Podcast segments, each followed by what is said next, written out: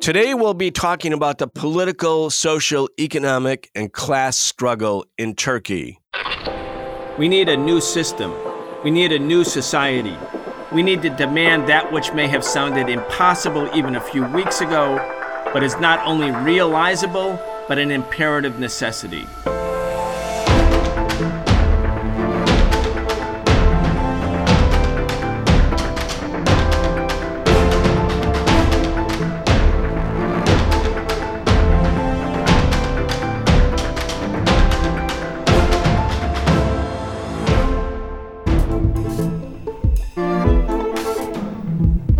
Welcome to the Socialist Program. I'm your host, Brian Becker.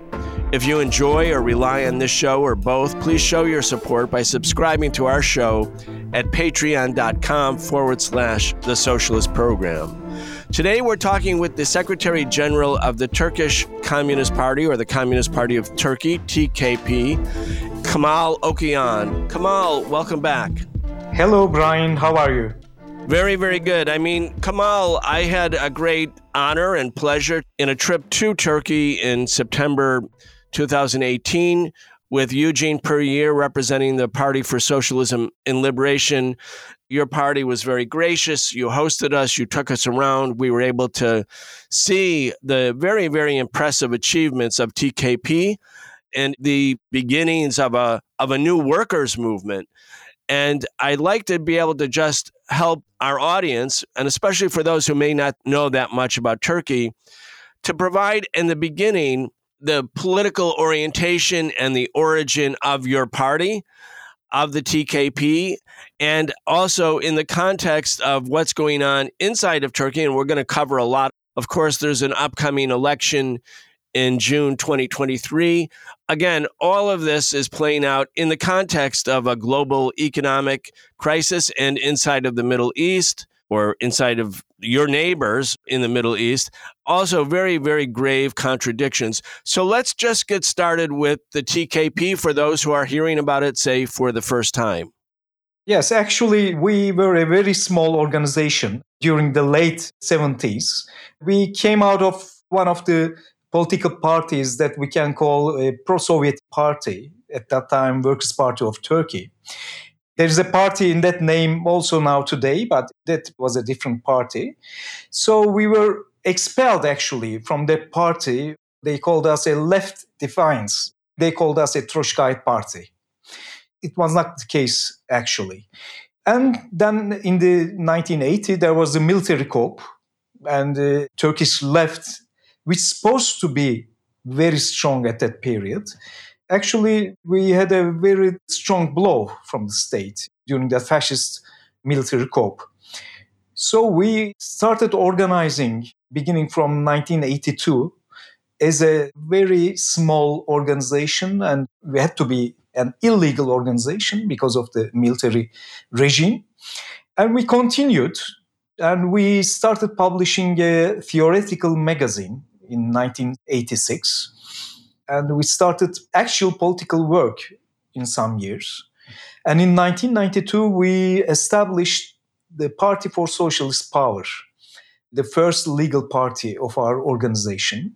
It was a small party when compared to our party now. And then in some years, we developed rapidly. We especially organized in main cities in Turkey and then in 2001, we decided to take the name of Communist Party of Turkey. Well, at that time, Communist Party of Turkey, the historical party, was actually liquidated by their leader. They followed the Gorbachev line. They became social democrats. So there were no functioning Communist Party of Turkey at that period. So we said that Communist Party of Turkey which was established in 1920, we should organize that party once again.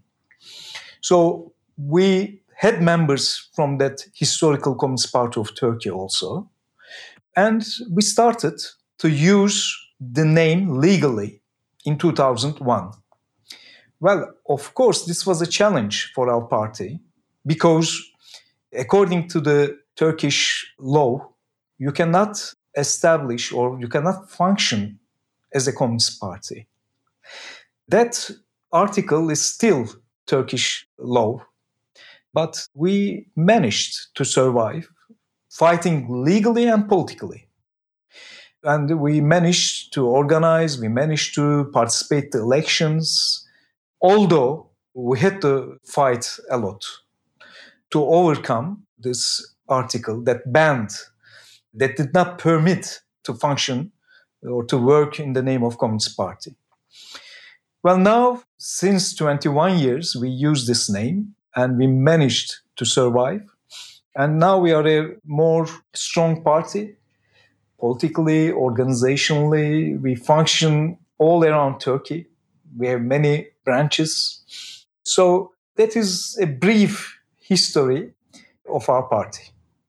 Thank you very much for that. Kamal, again, for the people listening to this show who may have very little knowledge of the Turkish political scene, I also want to have you talk a little bit about the struggle for a secular identity in Turkey. Now, this may seem a little bit odd for people in the United States, but they may not realize that the founding of the modern Turkish Republic following World War I, the creation of a modern secular government, meaning a government where there was a separation between church and state or the mosque and state, that this was a very important part of the Turkish War of Independence and then the foundation of the Turkish Republic not in the context of a government that was building socialism. It was a government that was aligned in many ways diplomatically with the USSR, with the Soviet Union.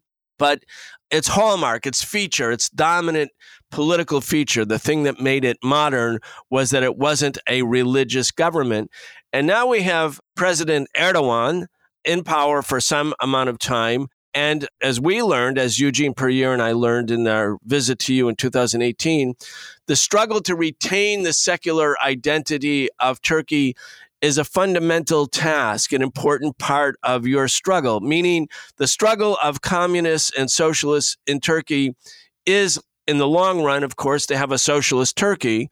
But in the short term, to preserve some of these traditions that are under attack. Let's just help our audience understand some of that struggle? Well, Brian, that's a very complicated issue. As you said, Turkish independence movement or war during the early 1920s, just after the October Revolution in Russia. Well, mainly there were two characteristics of that struggle. One was, of course, independence, because the Anatolia, the main part of Turkey, was actually occupied by Italians, France, and of course the Greeks afterwards, and the British. So it was a struggle for independence. But of course, there were some internal issues also, because the movement was a bourgeois revolutionary movement, and they were against the empire, against the sultan, and they were against the religious character of the political system.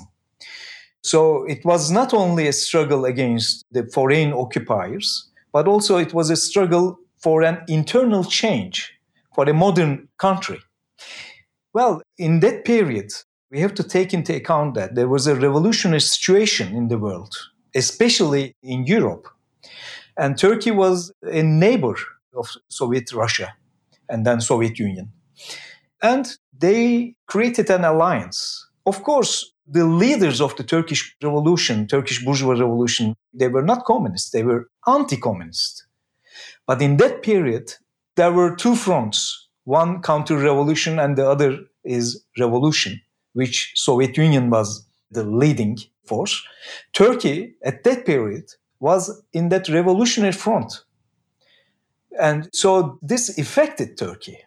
Turkish Republic in 1923 when it was established, it was influenced by some ideas of Soviet Union, although the leaders were anti-communists. And one was, of course, a secular country. Because you have to take into account that Turkey is a Muslim society, being a secular force, it is a new thing. And Turkey really enjoyed a secular political system for many years. And after the Second World War, it was a decision taken by United States and Germany to get rid of the secular system in Turkey because they realized that religion will be the main obstacle against socialism in Turkey. So day by day, Turkey again turned to be an Islamic state. But Erdogan, or the AKP, the party of Erdogan, made a great contribution to that process. And now Turkey is not a secular state. Why this is important? Look, Islamic society is a very interesting society. It has some differences when compared to Christianity because it's a much more later religion and it can adapt itself to capitalism or at least trade, we can say. So in Islam, inequalities are much more legal, or let us say, you don't question inequalities in the society. There are rich people and poor people. You don't question, but you try to give some of your money to poor people. Okay, this is how all the religions work. But in Islam, you take it as such, the inequalities. That is one reason. Second, in Islam, you turn the society to a religious caste. So the modern class struggles need a social background, need a society. But in Islam, you destroy the society and you turn it to a religious caste. So this creates a lot of difficulties for us, for a communist party to work. And another issue is related with women. Women in Turkey was a, is still a very important factor in the social life. But day by day, there's a severe pressure on women to exclude them from political life, cultural life, and of course from the economic life. It is not easy because Turkey is a real economy now, it's a strong economy. You cannot get rid of women, but they are trying a lot. So our party is fighting on this issue. Our fight for socialism cannot be separated from our struggle for a secular country. This is in our genetics in our party. So I don't know whether I could explain it, but this is one of the issues, main issues in our struggle. And where does Erdogan, where is Erdogan going on this issue now? I mean, because there's been different stages and phases of yeah, the struggle, yeah. different points of emphasis. What about right now with Erdogan and his orientation? Well, actually, his main supporters are Islamic fundamentalists. So that is their main idea. They cannot get rid of this. So they will continue on this direction. But the problem is, in the cities, they realize that they cannot exercise the project that they have in mind. Because in the cities, women, in the main cities especially, Istanbul, Ankara, Izmir, woman is everywhere in the cultural life, economic life, ideological, political life. And you see, the women are resisting. They are fighting for their existence in the social life. So Erdogan realized that they cannot overcome this obstacle. And we have to take into account that in Turkey, urbanization process was very rapid compared to other countries. So now Turkey is not a rural country the main population is living in the cities. And uh, when you live in the cities, it's not easy to continue those strict Islamic rules or conservative traditions. So there is a daily contradiction within the social life in Turkey. For example, his struggle against alcohol consumption. Okay, our party is not in favor of drinking, but of course, this is part of the social life, and people want to drink. And it is not easy for Erdogan to forbid alcohol consumption. So they are trying to increase the prices, they are trying to ban drinking in some places, but people still continue to drink. It is a symbol now. And in main cities, people don't want to change their way of living. Also, as I said, it is especially for the woman. For example, the way they dress. Erdogan and his party constantly try to impose the Islamic way of dressing. But women resist this and they continue to dress like the Western type of dressing or more comfortable dresses. So this is a struggle in daily cultural life in Turkey. Does your party have an active organization and movement that it's building for women, for women's rights? Here, as you well know, there's been a very severe attack against women's rights yes. in the United States. The abortion rights which was considered a not only a legal right but a very popular legal right even among Republicans. The majority of Republicans and certainly the majority of Republican voting women and girls are for the right to terminate an unwanted pregnancy in other words to get an abortion. But the right wing of the US ruling class using the Supreme Court six individuals have now extinguish that right. And so this kind of core issue for women and of women's rights and anyone who needs an abortion, but more than just those who need an abortion, it's the issue of do women have the right to control their own bodies or will it be the church because the Supreme Court in America is dominated by religious zealots who have a particular view it feels like, in one way, the struggle is going backwards because Roe v. Wade, abortion rights happened a half century ago. And yet, this push back by the right wing and by bigots is actually propelling a new wave of activism and organization. Are you seeing a similar phenomena in Turkey? That's true. And there's a real woman movement in Turkey, and our party is actively participating. Of course, we are not following a liberal line in Turkey, which is not a class based woman movement. But our party is struggling on this issue for many years, and we are a member of the World Women's Federation. Plus, we are organizing women's solidarity committees all over Turkey, which is giving assistance to women on legal issues, on ideological, cultural issues. Even we are involving some problems that women are facing in their families. So it's a very complex issue, and we are doing our best. And I think I can inform your audience, our friends in United States, that in a Muslim society, in a Muslim country, our party's membership rates are nearly 38% of our members are women. So this is relatively high when compared to other Muslim countries as a communist party, and we are trying to improve. And now women in our leading bodies, committees, are also increasing the number of our women comrades. So it is a real issue for our party and, of course, Turkish society. Yeah, I was extremely impressed when I had an opportunity to visit you in 2018 when Eugene and I came.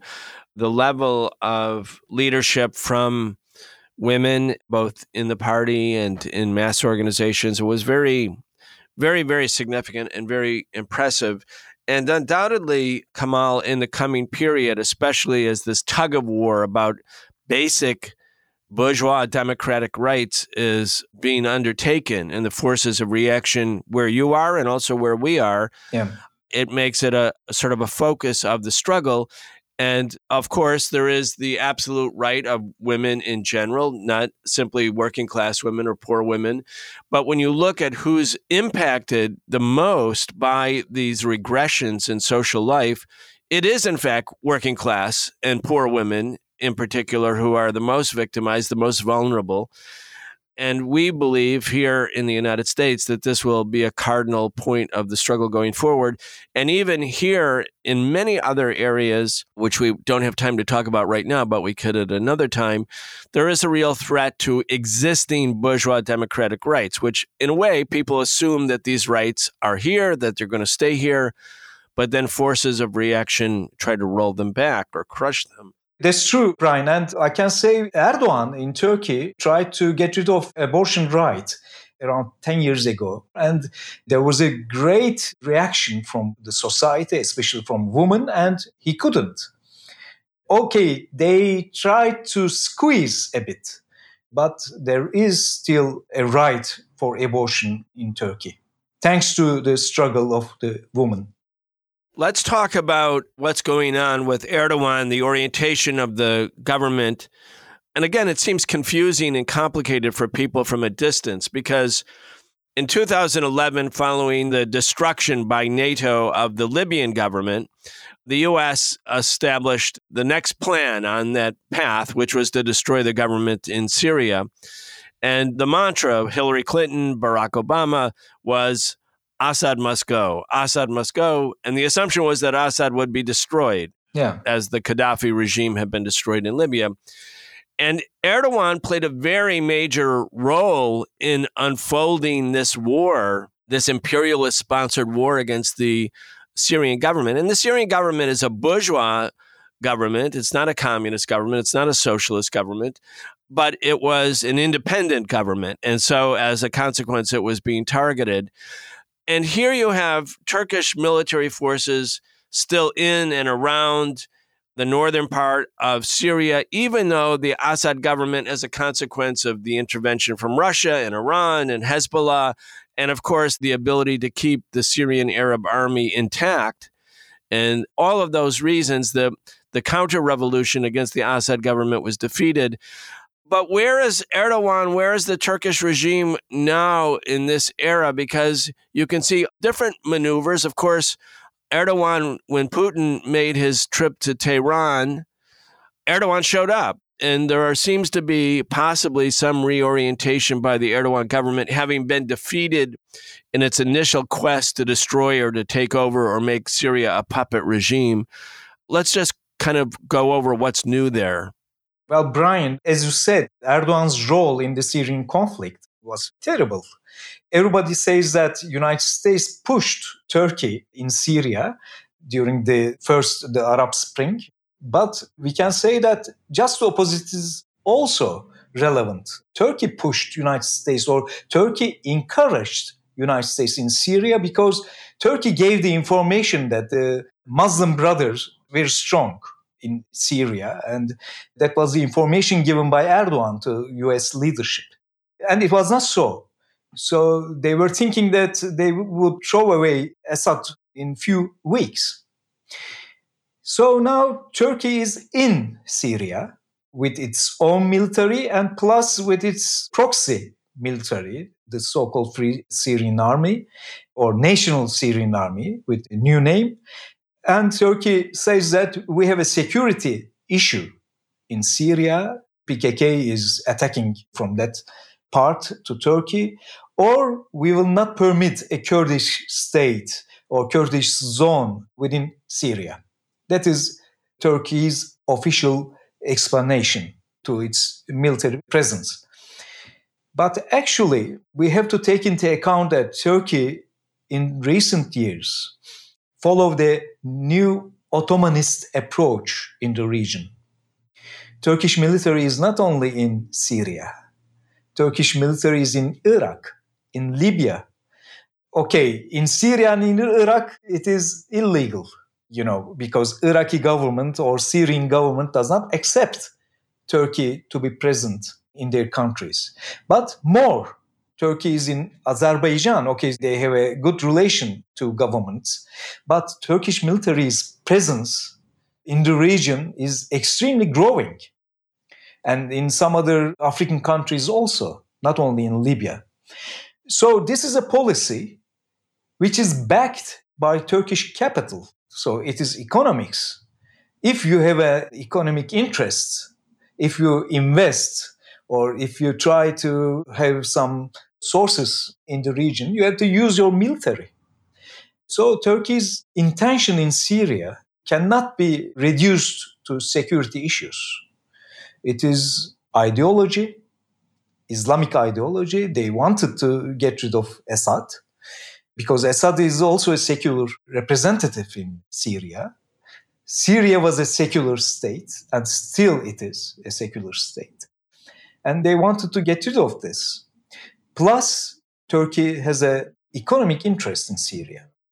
So now Turkey's policy in Syria has collapsed. They try to find a new way, but I don't think that Erdogan will try to make an agreement with Assad and accept to get out of Syria. No.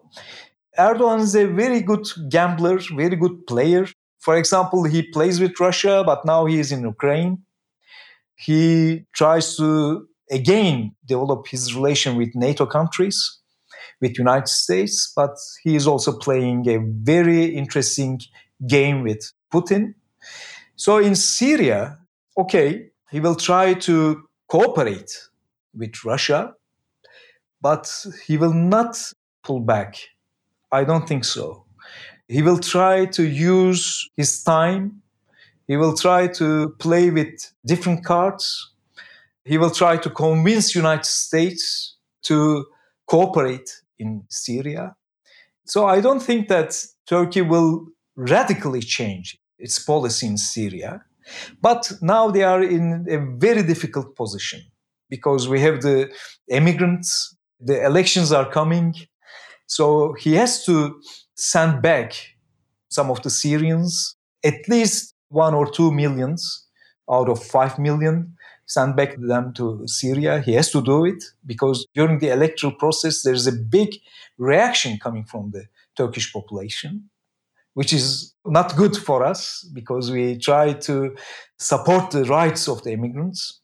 But it is reality. There's a big, big reaction in the society against those migrants.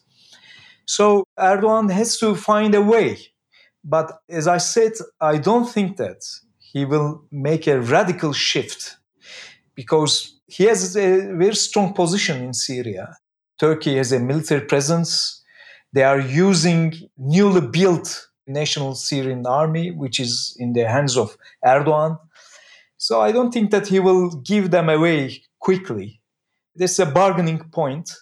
He is using the main struggle of United States or NATO with Russia in an excellent way, and he is benefiting.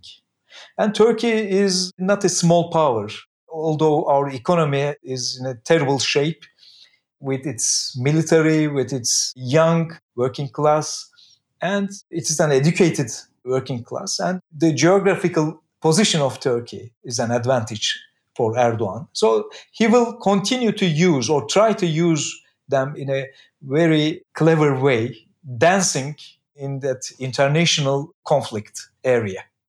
Yeah, it's extremely important for people to have a a compass here to be able to understand the direction of Erdogan and the level of maneuver and what the real objectives are of the Turkish government. So we have Turkish military forces in Syria, occupying Syria, and presumably are under the public rationale that they want to prevent a Kurdish enclave or an autonomous Kurdish region and or they are attacking PKK forces who are inside of Syria. Then you have the United States also occupying Syria and using the Kurdish forces inside of Syria as a public rationale for the American occupation. And NATO, of which Erdogan and Turkey are the eastern flank, and it's a U.S. led military alliance and the most important military alliance for the United States in this epoch. So you have these kind of contradictions. And I'm wondering how it plays out in the public. Obviously, the public is upset because there's another million or two million Syrian refugees who are only in Turkey because of the civil war, so called. It's really a war of aggression promoted by the U.S. and Turkey and earlier Saudi Arabia. They're only there because of that war. They didn't succeed at winning the war. The Assad government is still in place. Turkish forces operate in Syria under the rationale of fighting against the Kurds, and the Kurds are the American ally. I mean, in a way, it seems stranger than fiction. It seems hard to understand. But again, the Erdogan government's orientation is to never, it seems to me, to never leave Syria. In other words, to keep, as the Ottoman Empire once controlled Syria, at least to control a part of Syria. Anyway, do you see it that way? And also, how does the public in addition to being annoyed or sort of incentivized over the issue of immigrants at a time when there's a larger economic crisis, how does the public view this? Well, the public from the beginning did not support any involvement in this Syrian conflict. There was no support on this issue. But Erdogan government convinced Turkish society that there is a threat coming from Kurdish zone in Syria that is supported by United States. So there is a, still a support on this basis to the government.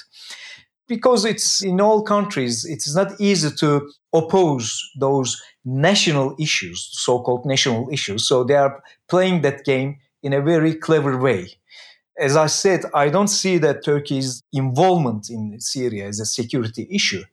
They created that security issue. And we must not forget that during the first phase of the Syrian conflict, Turkish government, Erdogan, was directly supporting the Kurds, the Kurdish political party in Syria, against Assad. So the leaders were coming to Ankara. They were even hosted like head of state and they were carrying Turkish passports, those Kurdish leaders in Syria. And suddenly everything changed. So this is politics that is politics dependent of Turkish interests, and Turkish interests are now the interests of the Turkish bourgeoisie. So we have to take into account that Turkish capital has a lot of intentions in Syria. For example, who will construct Syria again? That is a real question, and Turkish construction firms are now searching for every opportunity. Okay, they might make an agreement with Assad in the end to penetrate to Syria, but now they think that the Turkish occupied part is a great option for Turkey. And you know, there is also petroleum coming from Syria illegally to Turkey. So this is a very complicated issue, and I don't think that Erdogan will suddenly or immediately change his position. He will try to get a lot to change his policy in Syria, and I don't think that the time has come yet.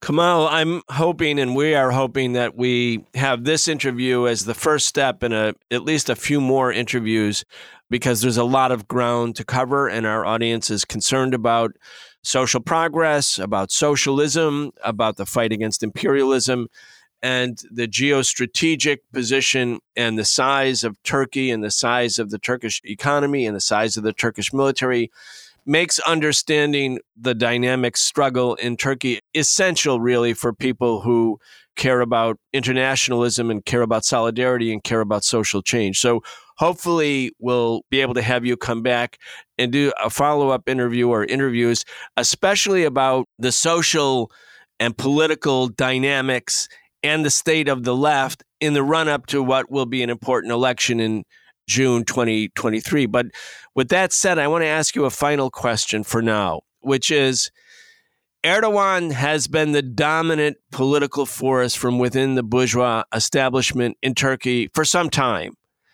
And the AKP, in spite of its different ups and downs and crisis and contradictions, it's maneuvered its way from here to there, all kinds of seemingly absolutely contradictory positions. And yet, Erdogan, as you said, is clever. He's a gambler. He knows how to gamble. What do you think about the political situation inside of Turkey as it relates to AKP and Erdogan over the next year? Do you see Erdogan as stable enough politically to be able to for the AKP to retain the dominant position or or do you think we've entered a period of extreme instability such that it will challenge Erdogan's hold on power?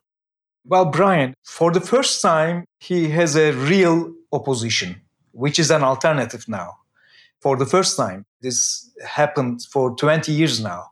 So Erdogan has a big rival now, a coalition or an alliance which is pro Western, right wing, pro American, but it's a real opposition and it is an alternative, yes. Most of the people think that now the time of Erdogan is over, but we don't think so. There is still some months to the elections. but Erdogan has still some cards in his hands to play. First of all, the opposition played all their cards to big Turkish capital and United States and European Union. The opposition tries to get the support of Turkish big capital and the Western powers. Okay, that might be the key for a success in normal or a more stabilized period.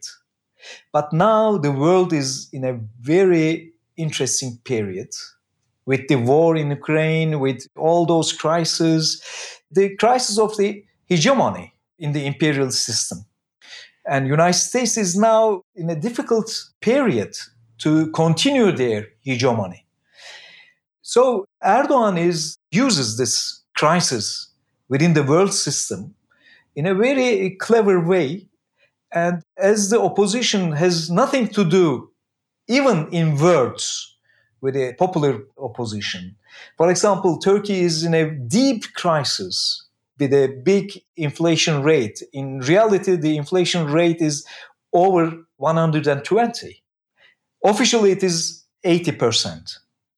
Even during this crisis, the opposition parties, the alliance parties, do not use the anger within the working class or in the poor strata. They are still using the language of Turkish capital.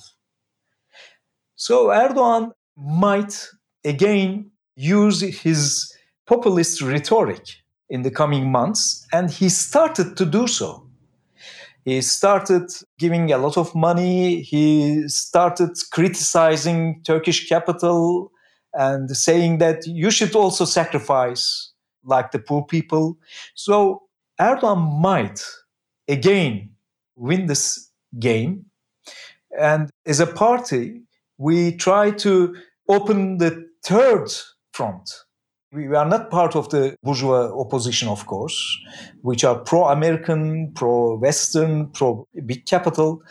Of course, we are fighting, we are struggling against the Erdogan government. So we try to open a third front, which is independent from both alliances and supporting the working class, supporting the secular ideas in Turkey, and supporting the anti imperialist traditions in Turkish society.